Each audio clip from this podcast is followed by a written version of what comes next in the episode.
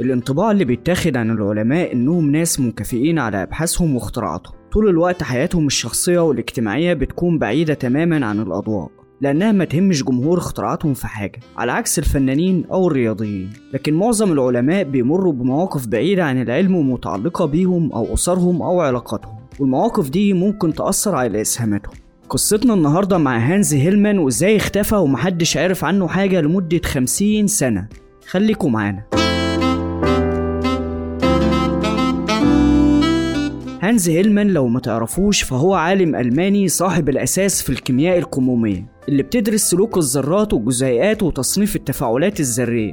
بعد وصول الحزب النازي للحكم في سنة 1933 هيلمان بقى واحد من مئات الأساتذة الألمان المهددين باعتبارهم غير آريين. رغم إنه ألماني لكن أصول مراته يهودية. هيلمان خاف على حياته وقرر يهرب مع عيلته بره ألمانيا وبالفعل قدم على شغل في دول متعددة. وجاله عرض من الولايات المتحدة لكنه قبل عرض من معهد كاربوف للكيمياء الفيزيائية في موسكو. وبالفعل سافر على الاتحاد السوفيتي وهناك رحبوا بيه وازدهر بشكل كبير وحصل على الأستاذية وبعدها لقب عالم بارز وبقى مواطن سوفيتي رسمي والدنيا تمام.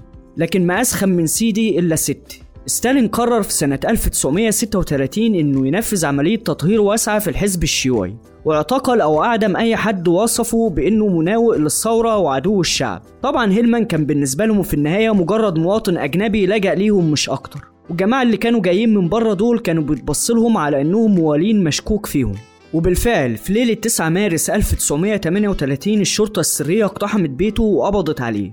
ولما مراته راحت الجامعة عشان تقبض مرتبه لقت شعارات مدونة ضده على الحيطان وصدر قرار بفصله نهائي. وكمان الحكومة كملت على عيلته. أخدت من مراته وابنه بيتهم في موسكو واتقبض على مراته هي كمان في سنة 1941 وابنه دخل ملجأ أيتام. مراته أفرج عنها بعدها على طول لكن هو محدش عرف عنه حاجة لحد سنة 1989 لما عيلته استلمت شهادة وفاته من الاتحاد السوفيتي بتاريخ 29 مايو 1938 يعني اتقتل بعد ما اتقبض عليه بحوالي شهرين.